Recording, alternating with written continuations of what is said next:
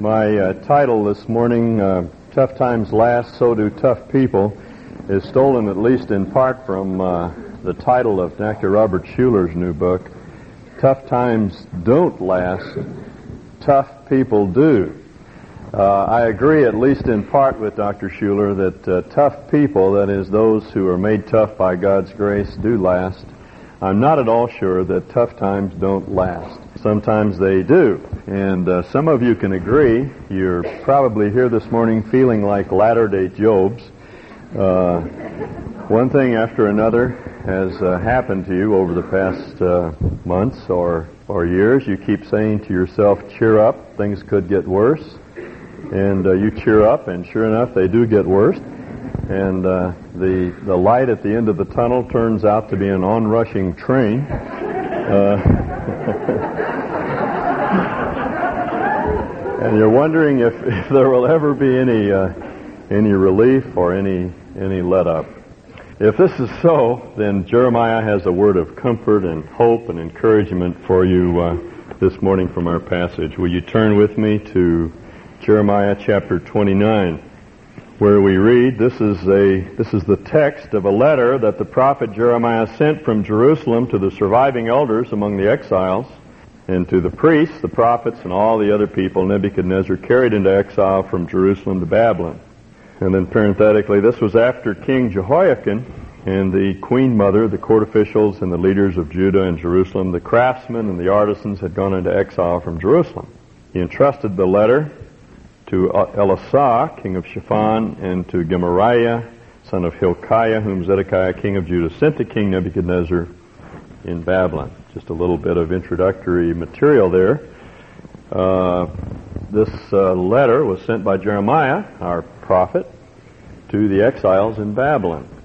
We know from Jeremiah's uh, book, chapter fifty-two, that there were about three thousand exiles that had been deported by Nebuchadnezzar three years prior to the writing of this, of this letter. Uh, they were the artisans, the craftsmen, the professional people, the court officials, the king and uh, and his mother, as well as others. Daniel was there, having been taken about uh, three years before this exile. Ezekiel was taken in five ninety-seven with this group of exiles. When they left uh, Judah, Jerusalem, there were about ten thousand of them. When they arrived in Babylon, there were only three thousand. About seven thousand perished in the forced march march from uh, from Jerusalem to uh, the city of Nippur, where they were uh, where they were exiled. They apparently had a lot of lot of freedom.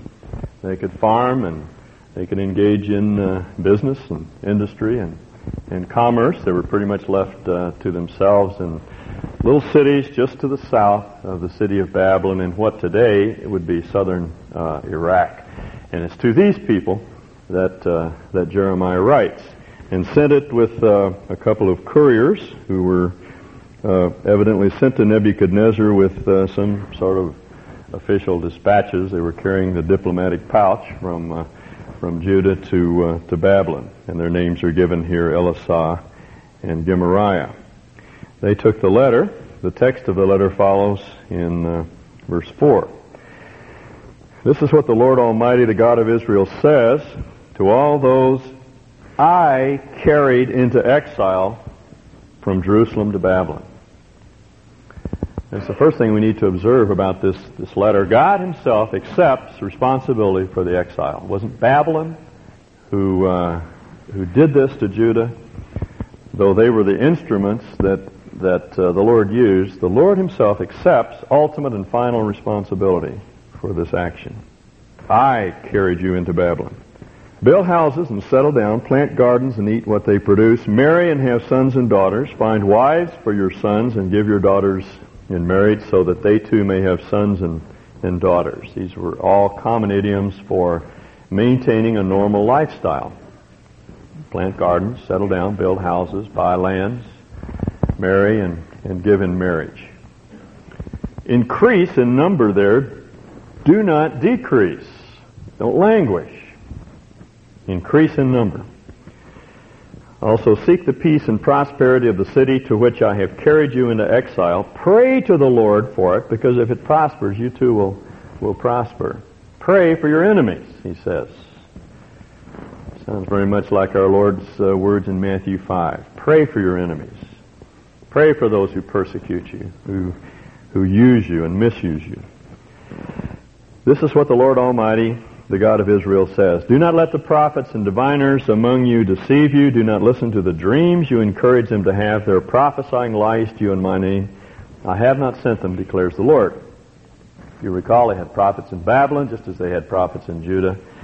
But uh, most of the prophets in Babylon were lying prophets, and they had convinced the people that their exile would be very uh, very short-lived. Uh, they would be there two years only, and then they would be uh, returned to Jerusalem. But Jeremiah says, this is what the Lord says, in contrast to what the prophets tell you. When the seventy years are completed for, for Babylon, I will come to you and fulfill my gracious promise to bring you back to this place. For I know the plans I have for you, declares the Lord, plans to prosper you and not to harm you, plans to give you hope and a future. Then you will call upon me and come and pray to me, and I will listen to you. You will seek me and find me when you seek me with all your heart or your mind. I will be found by you, declares the Lord, and will bring you back from captivity. I will gather you from all the nations and places where I have banished you, declares the Lord, and will bring you back to the place from which I carried you into exile. This is a promise that they would be returned from exile, a promise that was that was fulfilled in five thirty-six B C, a little over seventy years after this letter was was written, when they came back with, with Zerubbabel and some others back to Jerusalem to rebuild the, the city. So Jeremiah promises that God has plans for them, and they're good plans, plans to give them a hope and a future and restore them again to the land from which they had, had been taken. You may say the Lord has raised up prophets for us in Babylon, the prophets, the lying prophets that declared they would return in two years. But this is what the Lord says about the king who sits on David's throne. That would be Zedekiah, who is the last of the kings of Judah, and all the people who remain in the city, whom Jeremiah had called before bad figs, your countrymen who did not go with you into exile. This is what the Lord says. I will send sword, famine, and plague against them, and I will make them like poor figs that are so bad they cannot be eaten. I will pursue them with the sword, famine, and plague, and will make them abhorrent to all the kingdoms of the earth, and an object of cursing, and horror of scorn, and reproach, among all the nations where I drive them, for they have not listened to my words, declares the Lord, words that I, I sent to them again and again by my servants the prophets. And you exiles have not listened either, declares the Lord. Therefore, hear the word of the Lord, all you exiles whom I have sent away from Jerusalem to Babylon.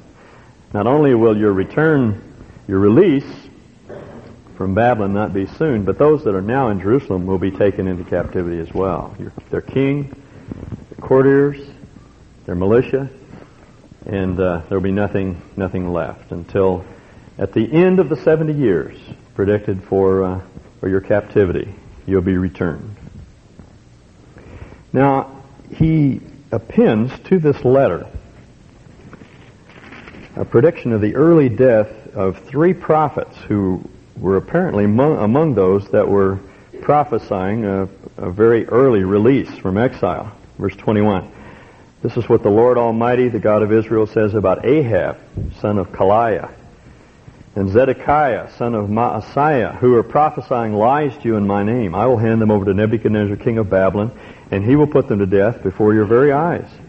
Because of them, all the exiles from Judah who are in Babylon will use this curse. The Lord treated you like Zedekiah and Ahab, whom the king of Babylon burned in the fire, for they have done outrageous things in Israel. They have committed adultery with their neighbors' wives, and in my name they have spoken lies, which I did not tell them to do. I know it, and I am witness to it, declares the Lord. Unlike uh, Daniel's three friends, Shadrach, Meshach, and Abednego, who walked through the fiery furnace unscathed, these two prophets would be burned in In, in the fire, in Nebuchadnezzar's fire, and uh, their death would become a, a, uh, a saying, a proverb, a proverbial curse in Babylon. May the Lord roast you in the fire is the way the phrase actually reads, just like he did uh, Ahab and Zedekiah. Jeremiah wasn't commending the practice, he was simply reporting that that would take place. Now finally, stick with me for just about five more minutes here. Uh, there is a third Uh, false prophet, Shemaiah the Nahelamite, I uh, told the first uh, first service that that strikes me as a as a good name for a, a wet fly, Nahel, a Nahelamite, uh, or some kind of bug that you find under a rock. It's apparently a family name. Tell Shem, Shemaiah the Nahelamite, this is what the Lord Almighty, the God of Israel, says. You sent letters in your own name to all the people in Jerusalem, to Zephaniah, son of Maaseiah the priest, and to all the other priests. And you said uh, to Zephaniah, then there follows the text of this letter. This was a this man was a self-appointed pro- uh, prophet who declared that he had heard from God and that the reigning high priest was to be dethroned, and this other man, Zephaniah, would uh, replace him. And he says to Zephaniah, when you're in place, and when the Lord has appointed you priest in place of Jehoiada to be in charge of the house of the Lord, when he, when you are the high priest, you should put any madman, and he, he uses the, the word that I'm sure you, you've, used, you've heard Jews use. It's even used today in, in modern Hebrew for a crazy person, Meshuga. Menachem Begin used it once for some uh, someone I've forgotten who. It's a crazy man, a madman. So if, if there happens to be any madman who's prophesying in the in the uh, court of the Lord, put him in stocks and neck irons. Of course, he was thinking of Jeremiah. So why have you not reprimanded Jeremiah from Anathoth, who poses as a prophet among you? He has sent this message to us in Babylon. Note, it will be a long time. Therefore, build houses and settle down, plant gardens and eat what they produce. Zephaniah the priest, however, read the letter to Jeremiah the prophet. And so then the word of the Lord came to Jeremiah, send this message to all the exiles. This is what the Lord says about Shemaiah the Nahelamite. Because Shemaiah has prophesied to you, even though I did not send him, and has led you to believe a lie. This is what the Lord says. I will surely punish Shemaiah the Nahelamite and his descendants. He will have no one left among this people, nor will he see the good things I will do for my people, declares the Lord, because he has preached rebellion against me. In contrast to those who would see good, those for whom the Lord had a, a future and a hope, this man and his descendants would see uh, see no good. He would he would die in Babylon, and uh, for all practical purposes, he would be childless.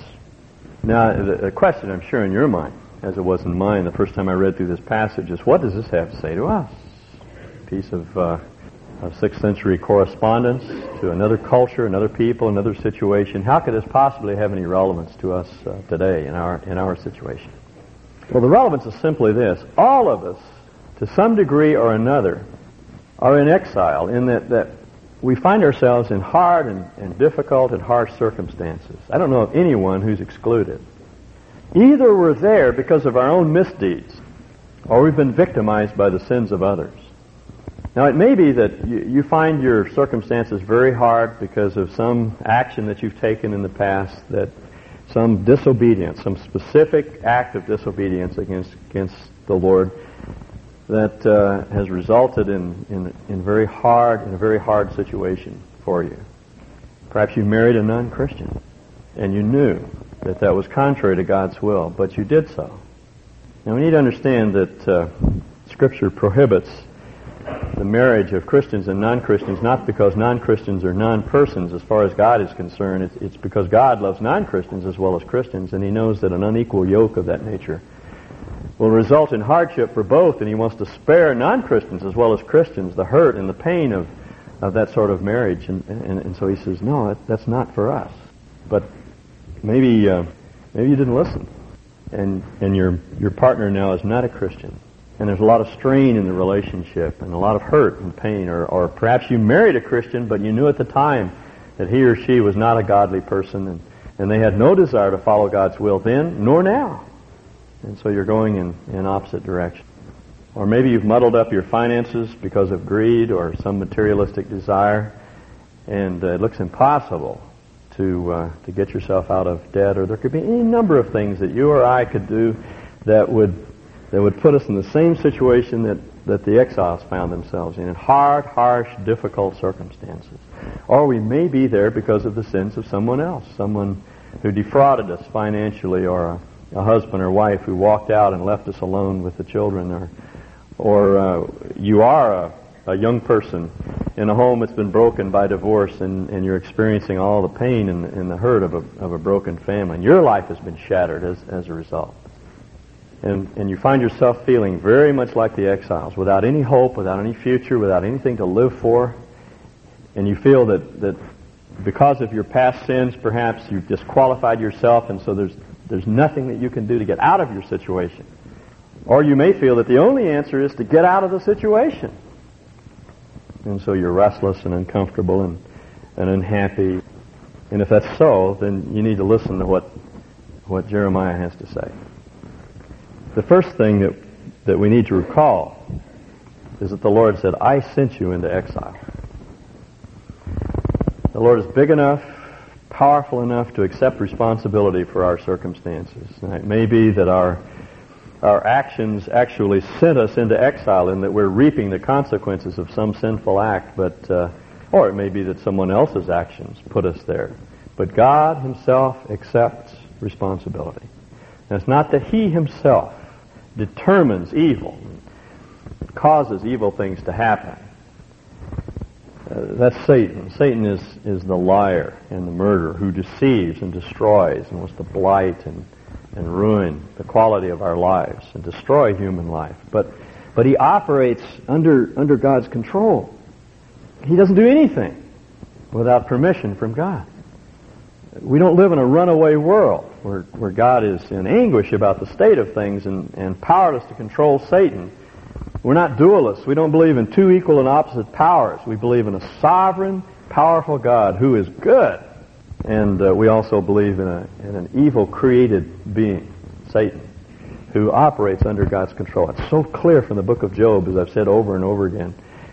After doing all the evil things that Satan did to, to Job, he comes back to God and God says, you moved me against my servant Job. God accepts responsibility.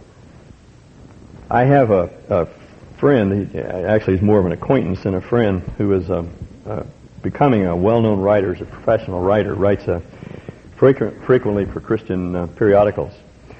And some years ago, about uh, fifteen years ago as a matter of fact, he lost his nine-year-old daughter through cancer.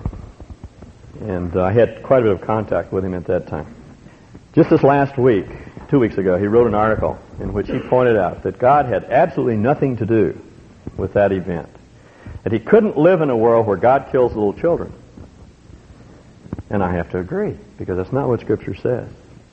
But we do live in a world where God controls every event of life and nothing happens. It's beyond his purview. If he doesn't permit it, it doesn't happen. Now, all I know is that he's good and he's powerful. And I don't understand why he permits specific things to happen, but I know that whatever happens will result in salvation. I don't even need to see what the result is. I may never see it. And I shouldn't, from my vantage point, try to say, well, you know, God permitted this thing to happen to me because my husband's going to become a Christian through it, or my children will. We can't say that sort of thing because we don't know what, what God is going to do through the circumstances he permits to come into our life. All we know is that he is going to bring out of that some good in someone's life, or contribute in some way to his plan to, to bring salvation to the world. I know that. I know that. And therefore I don't need to be, be frustrated when things don't go my way. Paul says, all things work together for the good. And the good that Paul is talking about in context is, is the salvation that he's bringing to the world. Now that's the first thing we need to know, that... Uh, that God is in control. We don't live in a runaway world. Your circumstances are God's circumstances for you, where you are today. He knows, he understands, and he ultimately takes responsibility for them. The second thing he wants you to do is to know that there may not be an easy or an immediate way out. Our, our tendency is to get very restless and uneasy and unhappy because our circumstances are not good. We want our circumstances to change. And we think that if God is powerful and if he's good, then he'll change our circumstances immediately. But that's not necessarily so. What God wants you to do is to stay put, to settle down and not necessarily look for a way out. Now, it may come about that God will give you a way out, and it'll be a righteous way out. It'll be His way out, but until He provides a godly way out, the way out is to stay put. Just settle down. Don't be restless.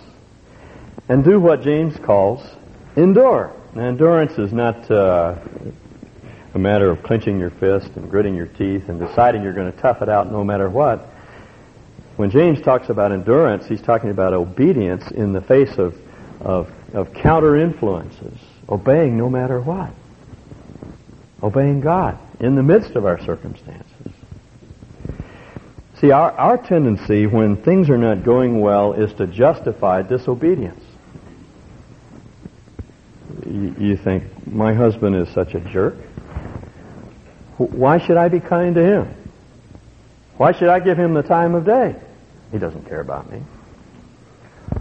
Or, all my wife does is nag, and uh, if I come home tonight, I'm gonna I'm gonna catch it from her, and so I might as well uh, spend some time with the boys and swap yarns and hoist a few. And why go home?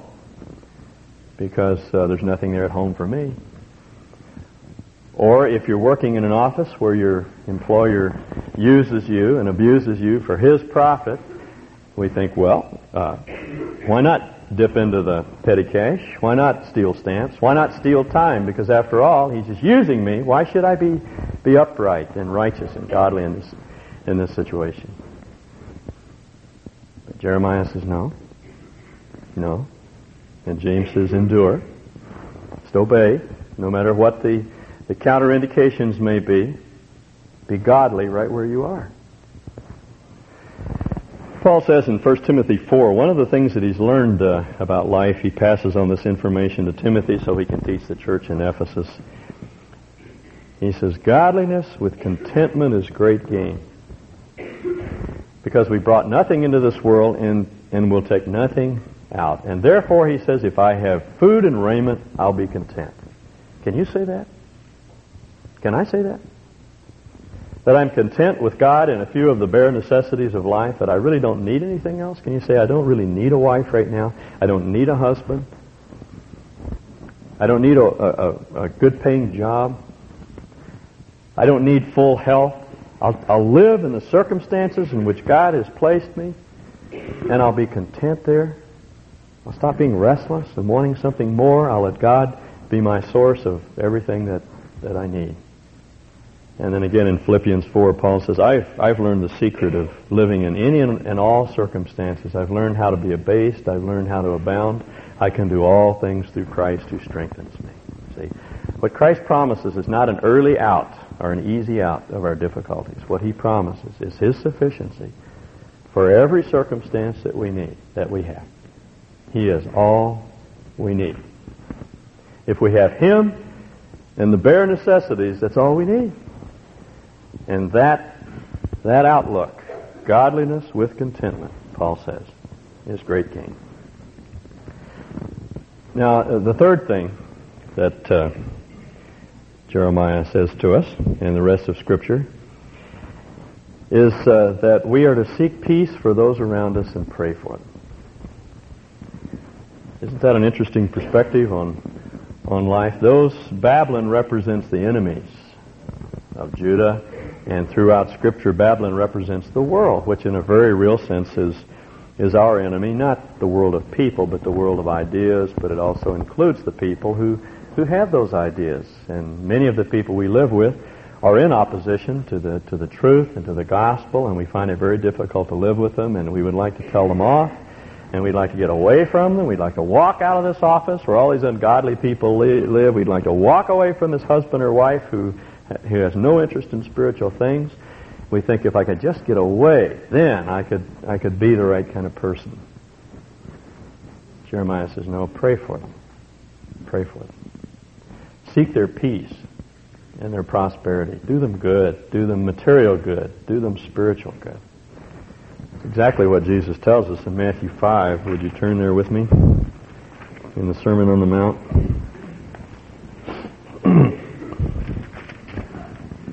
Verse uh, forty-three. You have heard that it was said, love your neighbor and hate your enemy.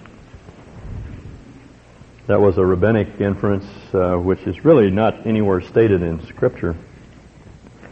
The Old Testament teaches love your enemy, or love your neighbor, and also love your enemy. But they had inferred from the command to love your neighbor that they were to hate their, their enemy. Jesus corrects them.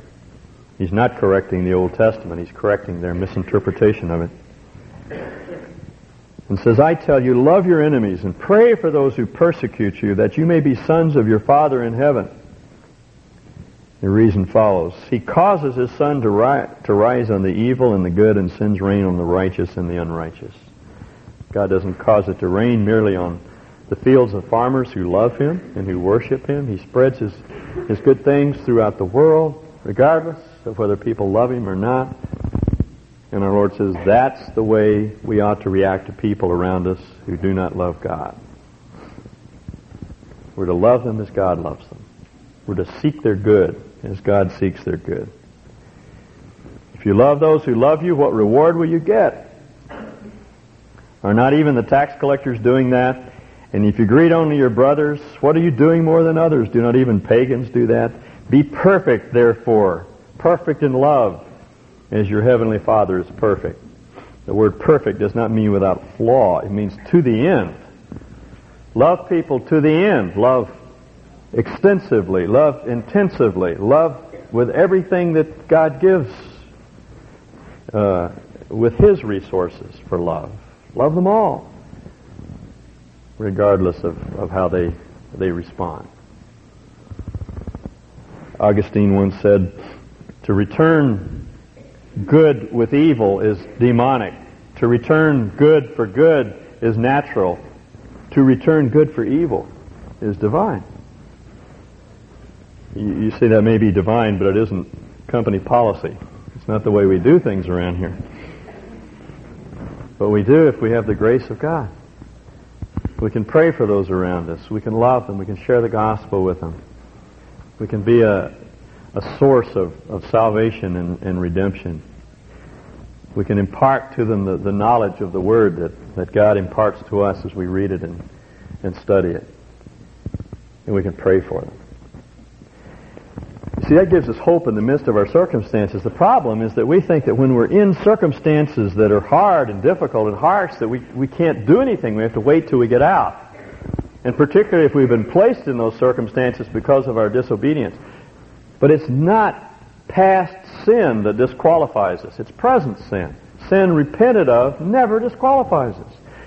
And even if you've destroyed your marriage through through infidelity or or through some some evil action in, in the past, or even if you're just you, you you've married the wrong person, or or you have hurt and hindered someone else, if that's past and you've repented of it, that doesn't disqualify you. You could be useful right where you are, and that's what gives hope and meaning and significance to life. Now you don't have to wait until you get out.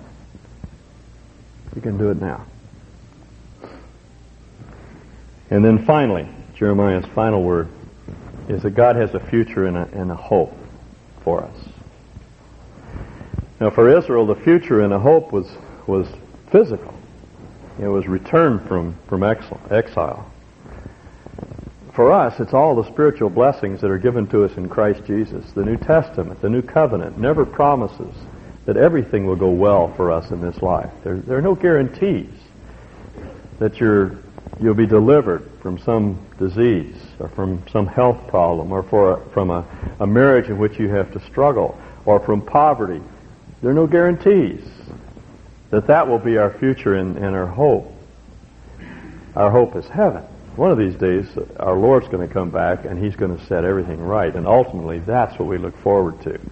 And when we get there, we'll say what Paul said, the suffering that, that I've endured in this world is not worthy to be compared with the glory that's mine now. We'll see the comparative worth of being with our Lord and and the the what seem to be great but are really in comparison very minor minor afflictions that we have now. That's our future and our hope. God may call you to be sick to the end of your days until you see the Lord or you He comes for you.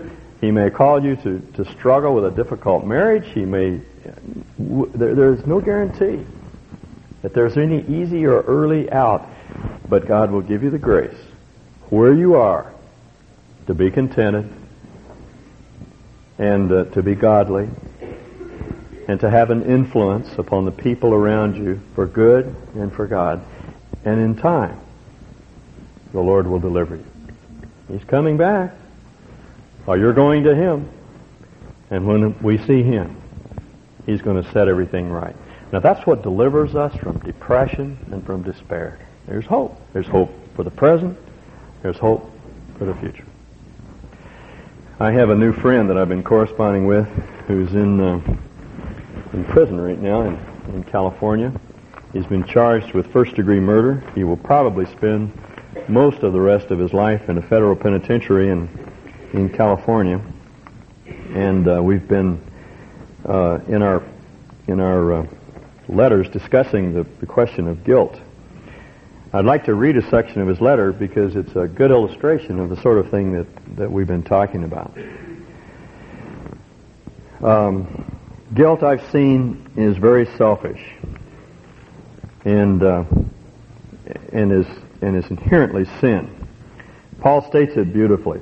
How can we who are dead to sin, that is selfishness, live any longer therein? Uh, I was sinning by allowing guilt, the enemy's device designed to overthrow me, to take residence in my thought life. That sin, as all sin, must meet the blood of Christ, and I, realizing it as such, was ever so happy to introduce the two. Experiencing forgiveness and speaking that to myself has been a very fruitful weapon against Satan's fiery darts. It's funny now in my experience. Truth always exposes and then destroys the lies of the old fool. He's talking about Satan. An offspring of all of this has been an awareness of the struggles of those who are here with me. I've noticed that I can pray more effectively because I know the frustrations and misconceptions that they have. Thus, an avenue for ministry is now open to me. And I and I thought uh, that's a, that's a a great illustration of the uh, of the ideas that we have in Jeremiah twenty-nine, because I can't think of any more desperate, hopeless situation than a young man who is facing a lifetime in, in a in a federal penitentiary. And yet he sees that God has a hope for him. He's been delivered from his guilt. His guilt does not disqualify him for his present ministry. He can pray for those around him. He can influence them. He goes on to describe some of the things that he's done, distributing literature and conducting a small Bible study. And God is using him right where he is. And he knows that one of these days, regardless of what happens to him, he may not, there may not be an easy or early out for him. But no matter what, one of these days, the Lord is coming back. He has a plan, and it's a good one. He has a future and a hope for this young man, and he does for you. So don't let the old fool intimidate you into believing that you have been set aside and you're worthless and useless in God's scheme of things. That is not true. That is a lie that comes straight from the pit. God has a future and a hope for you, where you are, and for all eternity. Let's pray. Father, deliver us from this uh, from this feeling that we have nothing to say, nothing we can do, because we have, for one reason or another, disqualified ourselves, or because we are so inhibited and frustrated by our circumstances that they were too preoccupied to be useful. And deliver us, Lord, from that sense of hopelessness that causes us to despair and leads us into depression. Help us to realize that we've we've been set free where we are. Help us to be honest with our sin and repent of it and put it away, and then lay hold of your of your your strength, your current strength, in order to face the circumstances that you've given to us. Help us to be loving to those who misuse us. Help us to be bold in our proclamation of, of the truth. Help us to seek peace and prosperity for those that are around us, knowing that you're going to work through us to will and to do of your good pleasure. And then we look forward to your coming again, Lord, when you will ultimately and finally set everything right. We thank you in Jesus' name. Amen.